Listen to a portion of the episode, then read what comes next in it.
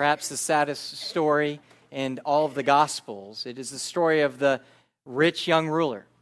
And it's the only story that we find in the Gospels where somebody comes with a sincere need to Christ and they walk away disappointed.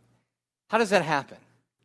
How does somebody look Jesus Christ, the Son of God, the creator of all things, in the face and walk away disappointed? So, we spent a great deal of time last week really unpacking that and how that happened for this man. And, and because we're still entering into the same story, a section of, a section of Scripture, let me just kind of review that for you just a little bit. First of all, this man made a series of fatal errors. The first mistake that he made was believing that in order to inherit, uh, you could inherit, inherit the eternal life by being good and by doing good. This was demonstrated in his response, this rich young ruler's response to Jesus or question to Jesus when he asked Jesus, What must we do to inherit eternal life? He believed you could do something to be saved. The second mistake that he made was to believe that man could be good. He approached Jesus and he referred to Jesus as a good teacher. He said, Good teacher.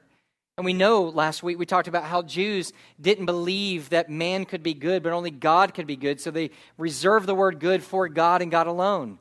So when this man calls Jesus good, he wasn't referencing and he wasn't showing faith that he believed that he was God. Instead, he was demonstrating a fault, and that is he believed that man could be good. The third fatal error that he made was this is he believed he was good.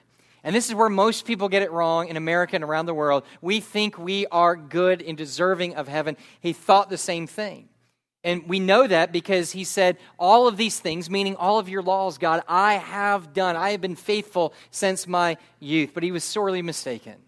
The second major mistake he made was not only did he make a series of fatal errors, but the second reason he walked away from God disappointed, Christ disappointed, is because he reject, rejected Jesus' call.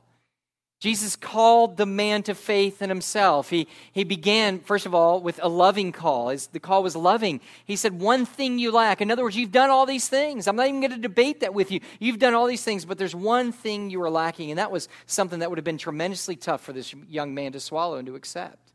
Because all his life he tried to do what was pleasing to God. And Jesus, out of his love, lets him know that he's missing something.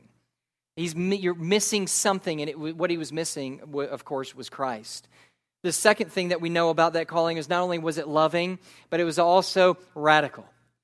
Jesus sat there and he said to him, He says, If you want to know that you have eternal life, you must sell all you have and follow me. Now, it's important that we understand what Jesus was saying.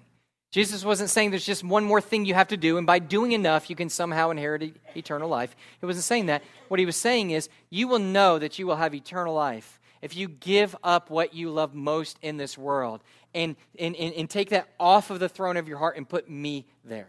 Let me replace the things that you love most. And if you do that, if you will give up everything that you have and follow me, I will know you will know for sure that you have eternal life and that you have been born again. Not for salvation, but a demonstration that salvation had actually come into him and he had taken part in it. third, it was this was a call, it was a rewarding call. It was a rewarding because Jesus says, if you will do this, if you will, if you will sell all you have and give it to the poor, here's what he says. He says, You will inherit eternal life. In other words, he goes, You get me. You get me, you get heaven, you get eternal life, you get all the glory that goes with heaven and eternal life. And so here's the thing God offers it all to him, he calls him, but yet the man walks away. He looks at Jesus and he looks at his stuff and he chooses his stuff over Jesus Christ. He sees more value in his money and his stuff than he does for Christ and the kingdom of God. And so, one of the things that we have said last week in, verse 22, we see it. He says, disheartened by this saying, he went away sorrowful, for he had great possessions. Now, last week, I tried to make sure at the end of the service that we understood that even though, right here in this particular situation with this man, it's money and his love of possessions that cause him to no longer follow after Christ. But what I wanted to make sure that we understood is it can be anything, guys. Church, it can be anything that, that causes us. It can be a relationship, it could be a desire for power, for prestige, it can be family, it could be our children, it could be our love for other people that cause us to pursue other things or other people. It doesn't just have to be money and wealth. But with that said, there is something uniquely dangerous about wealth. There's something uniquely dangerous about money. And that's Jesus' point here. It's what he's going to be teaching them. Notice, if you will, there's two things I want to show you first off, and this is going to bleed into next week's message. But let me show you just two things very quickly. First of all, we are rich. Did you know that? We are rich. Notice verse 23. He says, And Jesus looked around and he said to his disciples, How difficult it will be for those who have wealth to enter the kingdom of God. And the disciples were amazed at his words. And then he goes on, he basically says it's difficult to enter the kingdom of God. He's emphasizing the fact that it's difficult for a rich man to enter the kingdom of God. Now, I want you to draw your attention.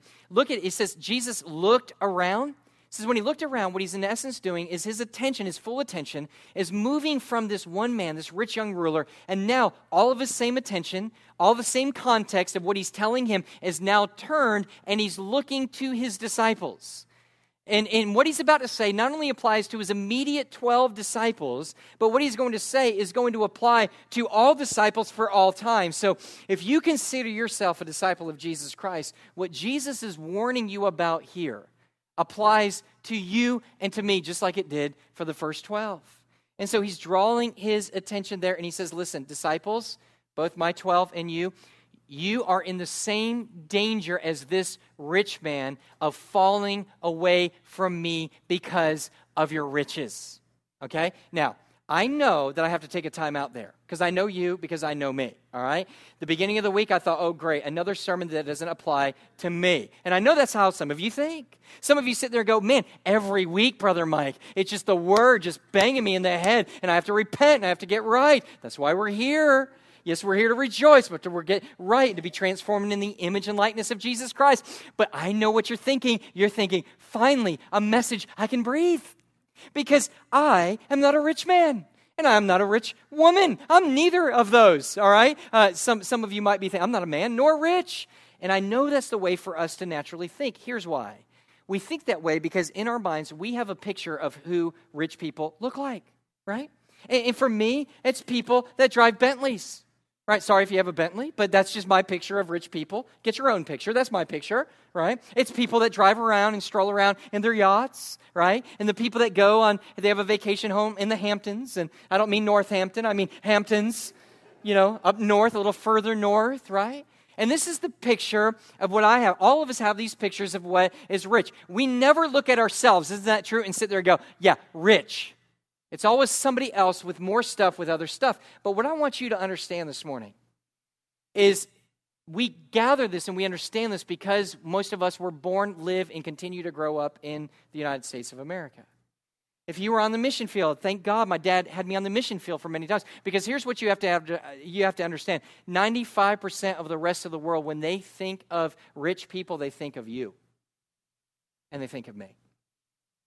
They believe that you are filthy rich. And compared to 95%, no matter where you are in the scale of the United States, you and I are filthy rich. We must understand that, embrace that. Look, some of you woke up this morning. Praise God. Right? You woke up, great. And you woke up in a home. You woke up in a home. Some of you own your homes. Some of you are owned by the bank that owns your home, right? Some of you are renting a home right? You've got all, some are let, letting you stay in a home. But let me tell you something. If you woke up this morning in a home that was protect, protecting you from the weather, protecting you from the heat, protecting you from the elements that are outside, and if you woke up this morning in a home that doesn't have a dirt floor, and no, a dirty floor does not count for a dirt floor, but if you woke up with an actual floor beneath your feet, you are richer than the majority of people in this world. We talk about and we complain quite a bit, and I do, about health care and the price of health care, and who knows how this whole thing is going to end. I'm sure the government's right on it and is going to fix it all. Very confident of that, right? I'm not an anti government guy either, you know. My, my prepping friends and things like I'm not that, and I know some of you are not. I'll just keep moving on. Uh, I don't want people to get angry. Uh, so, so, but the idea is that I, I don't hate them. I, you know, good. God's given it to us. We submit ourselves to the government, but I just don't have any faith in them. All right, got faith in Jesus Christ how all this is going to work out. But here's the truth of the matter is because we live in a country that we have the amazing access to the best health care in the world, no matter how much it costs. You and I are extremely wealthy. If you were to pass out today, and we've had that happen, not by the move of the Spirit and people being slain in the Spirit, but rather people, because of low blood sugar and other things, and people getting angry with me, they've passed out. Right then, I could call an ambulance, and in instance, you would have people come to you to administer health care. You wouldn't have to walk three hours or five hours to be able to go and to be able to get some aspirin. It is everywhere. You and I are filthy rich. I stop and think about something that's just so basic water. And I think about how the countries that I've been in, and maybe some of you have been in the same thing, that all day, one of the key goals that they have each day is finding enough water to survive for the day for the family. Sometimes one of the mom's jobs, major jobs, and she'll take up to six hours a day to be able to do it, is to secure drinkable water for their family to have enough to be able to drink. I think of our time that we've spent. We're a very missional church, if you don't know that here. Our time in Ethiopia, working with the uh, Oromo people. And I think about meeting with them and the clinics that we were there. And for the majority of those in the Oromo people, their problems really were stemmed from not having enough water. But the problem is when you encourage them to drink water, they drink the water, then they have a no, whole other series of problems because of the ailments that they get from drinking the water, the different types of dysenteries and amoebas that they drink into their system. But yet, you and I, what do we do? If we want water, what do we do? Just go to the sink, grab a cup, stick it underneath the faucet, and turn it on. Or if we're really, if we're really, uh, really lush and really rich, like I am, you've got this beautiful refrigerator, and you just go to the refrigerator and you take that cup and you put it right in the refrigerator, and out comes purified cold water in the refrigerator. Truth of the matter is, I just lied. I don't take it out of the refrigerator because I don't like the taste of it. So I'm even more rich because I buy bottled water for myself. I don't let the kids drink it, it's just for me because I'm the king of the home and it's expensive. But if you want bottled water, look, you've got it all in your house. And, and literally, you and I will sometimes go and get the bottled stuff, which is the same stuff, just through another filter. And they plaster, you know, fresh water or spring water on it. And we're all happy and we're all full. And we're willing to spend a dollar a bottle or whatever it is to be able to get this water. But really, the ultimate demonstration of our wealth is not the fact that we have such great access to water to drink. Really, our wealth is demonstrated with what we do with this life giving water. It's not only that we drink it, we use literally hundreds and thousands of gallons to keep grass alive, to wash cars, to pressure wash sidewalks this is what people are spending six to eight hours a day trying to secure for themselves around the world. And the dem- greatest demonstration of our, of our wealth is the fact that we use it for recreation, that we will fill up a hole in the ground. Sorry, Brian, if he's here. Brian, pool guy, he builds pools. I hope this helps you and doesn't hinder you. But we have so much, we fill it up with water, and we have no intention of drinking that water whatsoever, but we will sit there in our inflatable sit back and we will bask in it. We will go to water parks where literally hundreds of thousands and perhaps even millions of gallons of water are spent nothing to be able to get our big rear ends down the slide. That's it. Into a big pool. We're incredibly rich. It's not only about water, but it's also about food. Guys, there's food everywhere some of the biggest decisions that you guys have for the day, you'll spend more time not at the end of this service based on what you should do based on the word of God. Some of you some of, you'll spend more time trying to think about where you're going to eat afterwards. And where it demonstrates our, uh, our, our, our, is the fact that we actually have the privilege to sit there and go, No, I don't really feel like eating there or feel like eating that.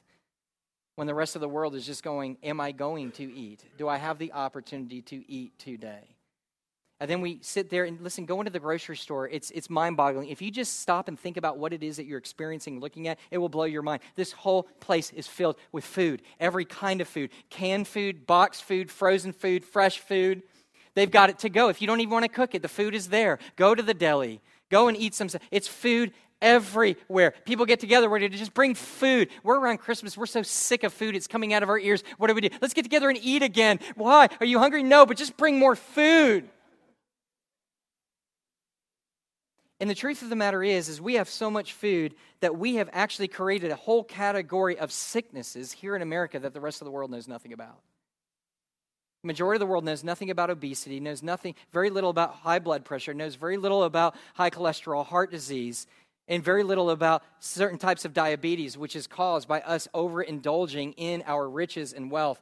And not only that, but many of us spend more money trying to work off the effects of indulging overindulging ourselves through gyms and through through diets and through everything else we complain why am i so fat i'm so fat because i eat so much that's that's that's my problem i'm not speaking about you i indulge too much i know some people have different problems i'm, I'm not trying to be i'm just trying to say that we are incredibly wealthy, beyond imagination wealthy compared to the rest of the world.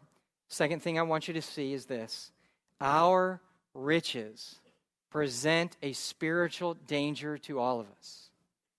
All of that wealth, all those possessions, all those things, money itself, really does cause and present a spiritual danger to all of us. Now, that's hard for me to understand, isn't it?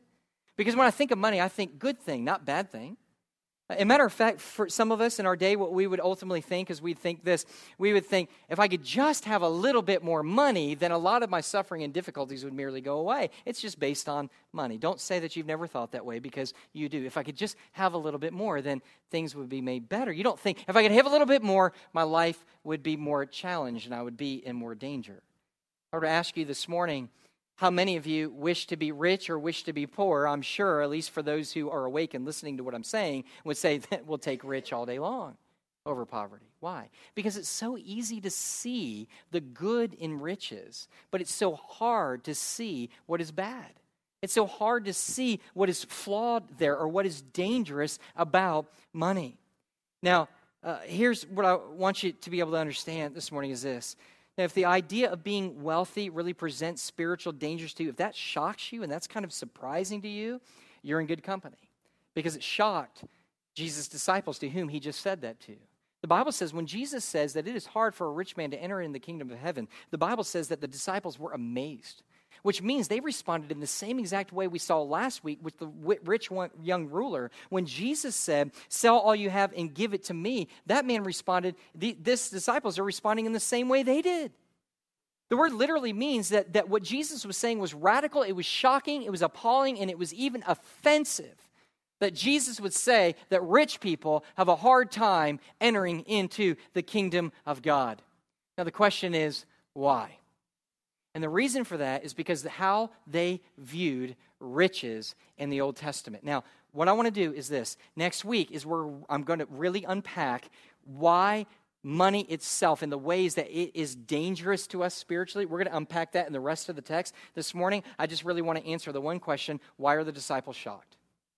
Why are they shocked by what Jesus has just said? That it's hard for a rich man, rich people, all of you. Listen, it's hard for you to be saved. It's hard for you to inherit inherit the kingdom of God. Are you with me? That's what Jesus is saying.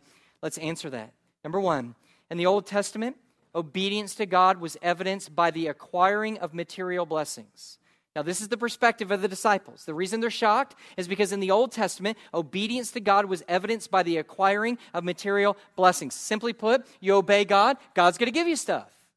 He's going to give you money. He's going to give you riches. And this is clear in the Word of God, especially the examples of great men of God. Now, I'm going to whip through these passages. You write these down. You go back and read these.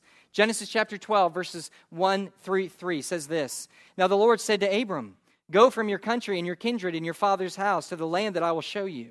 And I will make of you a great nation, and I will bless you and make your name great, so that you will be a blessing. And I will bless those that bless you, and him who dishonors you I will curse. And in you all the families of the earth shall be blessed. This is what he says. Hey, you do what I say. You leave your land, you leave your securities, you leave your family and all that you know. You go where I tell you to go. And he says, and I will bless you for exceedingly. Now, what kind of blessings is he speaking about? Of course, they're spiritual blessings the spiritual blessings will come for God. But what, are, what else are they? They are material blessings that He is going to give him. All right? And so we find this later in Genesis chapter 24, 35, when Moses is at the end of his life. The Bible says when Abraham, excuse me, Abraham, when Abraham was old, his servant said to Abraham, here's his servant speaking. He says, The Lord has greatly blessed my master, and he has become great.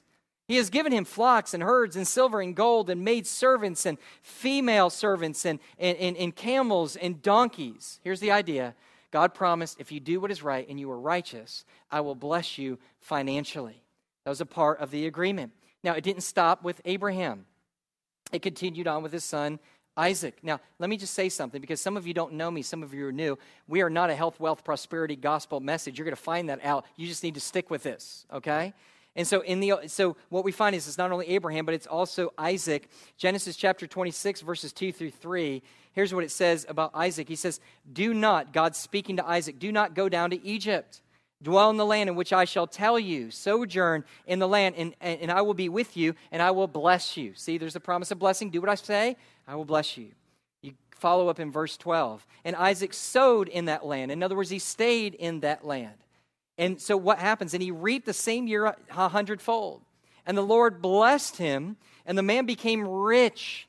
And he gained more and more until he became very wealthy. And he had possessions of flocks and herds and many servants, so that the Philistines envied. His enemies envied him because of his great wealth that God had given him because of his obedience. Now we could continue on. Uh, Abraham Isaac, Jacob, same thing happens with him. It happens again with his son, Jacob's son, one of his sons, Joseph. You remember the story of Joseph? Joseph has a really cool members only jacket. Do you remember that? Some of you don't know what members only jackets are. Some of you do. Everybody coveted it way back when. Everybody wanted it. His brothers wanted it. They took it. They threw him. They sold him into slavery. What happens to Joseph? He is faithful to God. He works up into the house of Potiphar until he's what? He's falsely accused of, of coming on to his wife. And what does he do? He throw, he's thrown into prison. And at this time in prison, he remains to be faithful to God. God exalts him all the way up to the second most powerful figure in all of Egypt. And he amasses great wealth and fortune. And God uses that fortune to save his brothers and his people who are suffering from, um, uh, from uh, lack of food and lack of water because of the famine. And so what we find is this continues on with other great men of God. David was blessed immensely with riches. Solomon was demonstrated beyond imagination with his riches. All stem to being obedient to God. Not that they were perfect, but stem to obedience to God. Job was one of them. Remember the story of Job? God comes to Satan and he basically says, Hey, have you considered my servant Job? There are none righteous like him. There are none righteous like him. And what, what, what else did he have? He had tons of riches. He was incredibly wealthy. And so God begins to work in him, begins to test him. He loses everything. But when he remains faithful in the end, what does God do? He restores his riches a hundredfold. He was filthy, filthy rich. And this continues to go. So understand the, gospel, the, the disciples' perspective. When they look back all of the patriarchs and all the great men of God who have come and all the great kings, they were immensely rich because of their obedience. God had said, You're rich, uh, you, will be rich, and it will be evidence of my obe- your obedience to me. I'll give you great wealth. But it's not only the picture of what happened, it was also clearly taught in the scriptures itself in Psalm 128, verse 1 and 2. He said, Blessed is everyone who fears the Lord, who walks in his ways. And you shall eat the fruit of your labor of your hands, and you shall be blessed, and it shall be well with you. Do what? Be obedient. I'm going to bless you financially. Isaiah 3:10. Tell the righteous that it shall be well with them, for they shall eat the fruit of their deeds. Do right, I'm going to bless you with material stuff. Now, here's the question Is, is that clear? Very clear in the text of Scripture. Just at least joke with it. If you want to get out, nod your head, all right? Okay, so here's the deal. So, where do we go from there? Now, why did God work this way in the Old Testament? Why did he have to do that? Why did he choose to give them great wealth? Well, remember what God is doing at this time. God is set apart from him in redemptive history. He set apart a people, a peculiar people for him. And he put them in where? The promise of their affluence would be in a land, a people in a land. And in that land, there would be a what? A temple. And in the midst of that temple, there would be a what? A God. And so, what God was showing all the other nations is what God's ultimate plan was is that the nations would come to him and be underneath his submission. Wouldn't have an earthly king, but would have a great God. God would be their king. He would dwell amongst their people and he would rule supremely. And so, what they would do is they built this temple. And what kind of temple was this? A lavish, rich, glorious temple laden in gold. I mean, this thing was the most beautiful temple you could ever imagine. And in the midst of it was their God. Here was the idea by building this temple, people would come from all over the world, see the glory of the building, and the, and the people in Jerusalem, the Jews, were then to introduce them to the glory of their God. You guys got that?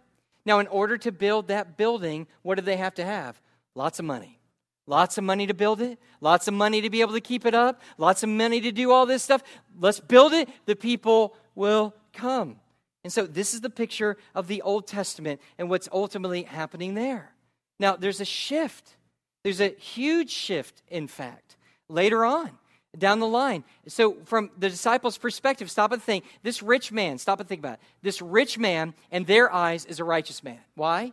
Because he's been given those riches by whom? God. He's also a ruler in the synagogue. He's a religious leader. This man is also able to give much money even to the temple so that great things can happen there to be able to draw more people to the glorious temple so that they'll ultimately meet the glorious God. But now there's a shift, and the disciples aren't aware of the shift. Radical shift from Old Testament to New Testament. Have you noticed in the Old Testament and the New Testament that there's never a promise of great material wealth based on your obedience? Health, wealth, prosperity people, everything they base their riches off of and their promise of riches comes from where? The Old Testament, not from the New Testament. There's no promise. Instead, we see kind of a completely different picture. What do we see? We see Jesus saying, Give up all you have, sell all you have, and follow the poor. What else do we see? We see in Hebrews, in the faith chapter, we see them sitting there going, not that you're going to become rich, but some are being sown into salt in two, some are being boiled in oil, some are being ripped apart by animals and thrown to the beasts. Something has radically shifted from the Old Testament to the New Testament. And, and, and notice this. What is it? What, what happens? Well, one of the radical shifts is in the temple where we worship. In the Old Testament, there was a temple. In the New Testament, there are hundreds of thousands of millions, if not billions, of temples. The temple of God is no longer in a building. The temple of God is now dwelling within every single believer. This is what Paul says. Paul uh, begins to speak very clearly to the people in Acts chapter 17 in verse 24. He's speaking there, and, he, and there he is in a temple, in a pagan temple, and people are worshiping all these gods and giving, uh, giving uh, um, uh, money and giving all their stuff to these gods in the splendid temple. And he comes in the midst of them in Mars Hill in Acts chapter 17, verse 24, and he says this The God who made the world and everything in it, being Lord of heaven and earth, does not live in temples made by hand. Well, then, Paul, where does he live? 1 Corinthians 6, 6 19. Or do you not know that your body is a temple of the Holy Spirit within you, whom you have from God? You are not your own, for you were bought with a price. So glorify God in your body. So here's the radical shift. The Old Testament was demonstrating that obedience was demonstrated by God giving you wealth, by acquiring riches. The big shift now is what? Is that obedience to God is evidenced by the abandoning of riches here on earth. That's the difference between the old and the new. It's not acquiring. It's not the acquiring and the storing up and the keeping to oneself. It's rather what? It's the abandoning of the storing up of those riches. That's the difference between the two. Why? Because the temple has shifted. It has gone from everybody come to this one glorious building so that you can experience the glory of God to what God says now. He says, Go. Not come, but go. Now, instead of one temple that the whole world has to come to, now the temples are going to go to all people. And what are they going to use with the wealth? You've already admitted wealth. What do we do? Do we store it up to build more stuff? No, the Bible says you use it to go. You use it so that you can go and I can go and we can send others so that temples will litter the whole world in a good way so that people will see the glory of God. Do you see that? That's the key. And we're going to sit back, and I can tell that this is doing much for all of you. You look so enthralled. And the reason you're so enthralled is because this is rubbing you raw just like it rubs me raw. I have to preach it, and I am guilty of it. You just have to listen and go about your way, some of you, and never act like you ever heard a thing, right? Because we're going to be thinking about where we want to eat. And maybe you're doing that already. But how does this apply to us? And maybe you're visiting and you're looking for churches. This certainly applies to our own church. We were told time and time again when we were going to build this building. We're told time and time again, you're underbuilding, you're underbuilding, you're underbuilding, you need to build big, bigger, bigger, bigger. But for those that were making those decisions, we just sat there and said, man, we cannot become building poor. How are we going to do the mission of God? How are we going to send people around the world if we become house poor and we can't do that? Yes, do we need a building? Yes, we, we need a building. And even now, I'm trying to figure out this whole thing. I know by looking at the numbers now, it doesn't look real radical, but when everybody's off vacation, this place fills up quickly, both services.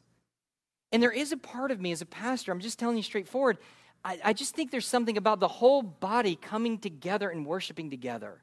There's something beautiful about. There's something, especially taking the Lord's Supper, like we're going to in just a few minutes. There's something wonderful about that. How do we work that out? But at the same time, how do we work that out to, so that we're not spending all our money in this kind of idea like if we build it, they will come? Now, you stop and think about it. For some of you that have been a part of churches, even this church and other churches, what do we always say? Let's build for the glory of God. Do we not? If you're with me, would you just blink, do something? I don't nod off to sleep, do something so I know you're with us. Build to the glory of God. Do you know why we're still there? Is because we're still working in the old covenant and not the new covenant. The old covenant is build something extravagant so that people will see how glorious God is. The New Testament is I do not dwell in temples made by hand but now in flesh, in every believer. Now take your wealth and go. Take your wealth and go. There's something there that we have to work out spiritually for our church as a faith community, but there's something there we have to work out as a church individually amongst ourselves with God as well. Because how many of you have said something like this? I'm guilty of it. Maybe you have, maybe you haven't. You get that house, you know, you go from one house to the next house to the better house, and you finally got that great house and you sit there and you've even opened it up. Hey, I'm going to use it for the glory of God. I'm going to open it up and use it for the glory. God, if you will bless me and allow me to use my wealth to build this big thing, I will use it for your glory. And then there you are. You're walking through the house, and people are like, wow, this place is gorgeous. And you sit there and go, thank God, God is good. God is good. You are saying, God gave me all this because of my obedience to God. He gave me all of this. And so, with the money that He's given me, I've acquired. Now, what I've done is I've built stuff for the glory of God. I built, you see how glorious He is? You see how wonderful He is? Look, look, look, at, look at my house. Look at our church building. I don't even know what to do with that. Because the truth of the matter is, we are in the New Testament where he sits there and he says in Matthew, You cannot serve two masters. You either love one and hate the other, or hate one and love the other. You cannot serve both God and what? Money. Can't do it. This is more of an abandoning of those things and propagating the gospel of Christ to show his glorious ways amongst the nations than it is for you and I to keep building up and acquiring more wealth and bigger things and greater things and say it's for the glory of God when God's like, man, that's old covenant. We're in a new covenant. It's not about building this place right here. You know, I know that some of you are struggling already because what you're thinking in your mind is Brother Mike is asking for more money. I'm not asking for more money. This is the text before us. This is what we're preaching, the text of Scripture. God's blessing us. We're, we're doing fine. It's not it. But if you were to, just to assure you, if you were to come up today and say, hey, listen, I've got good news and I have bad news for you, we have a million bucks. We got a million bucks and I'm going to give it to God. That's the good news. The bad news is, Brother Mike, that we're not going to give it to this church. We're going to give it to our work in these other areas, in these other regions of the world where it's working. And I would sit there and I would tell you with as much conviction and love towards you and sincerity as I can there is no bad news in that. Thank God you are faithful to do what God has called you to do.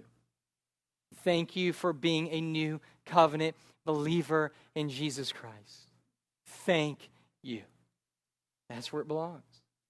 And so there has to come a time where, in practical application, we have to start working this stuff out.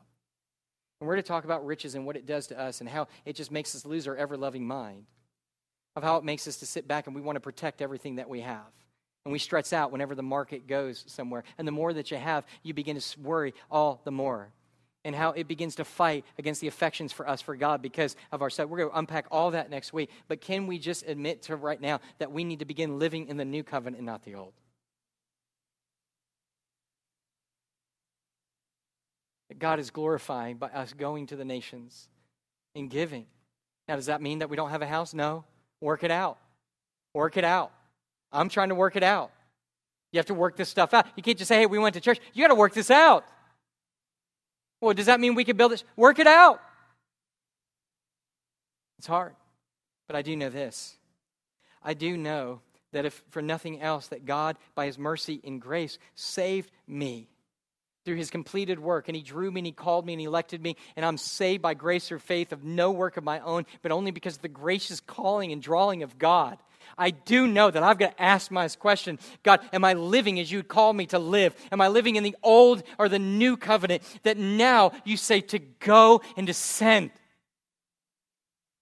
Or am I, dear Jesus, still sitting there and acquiring and acquiring and acquiring and trying to convince myself and everybody else, look how good God is because of the stuff He's given me?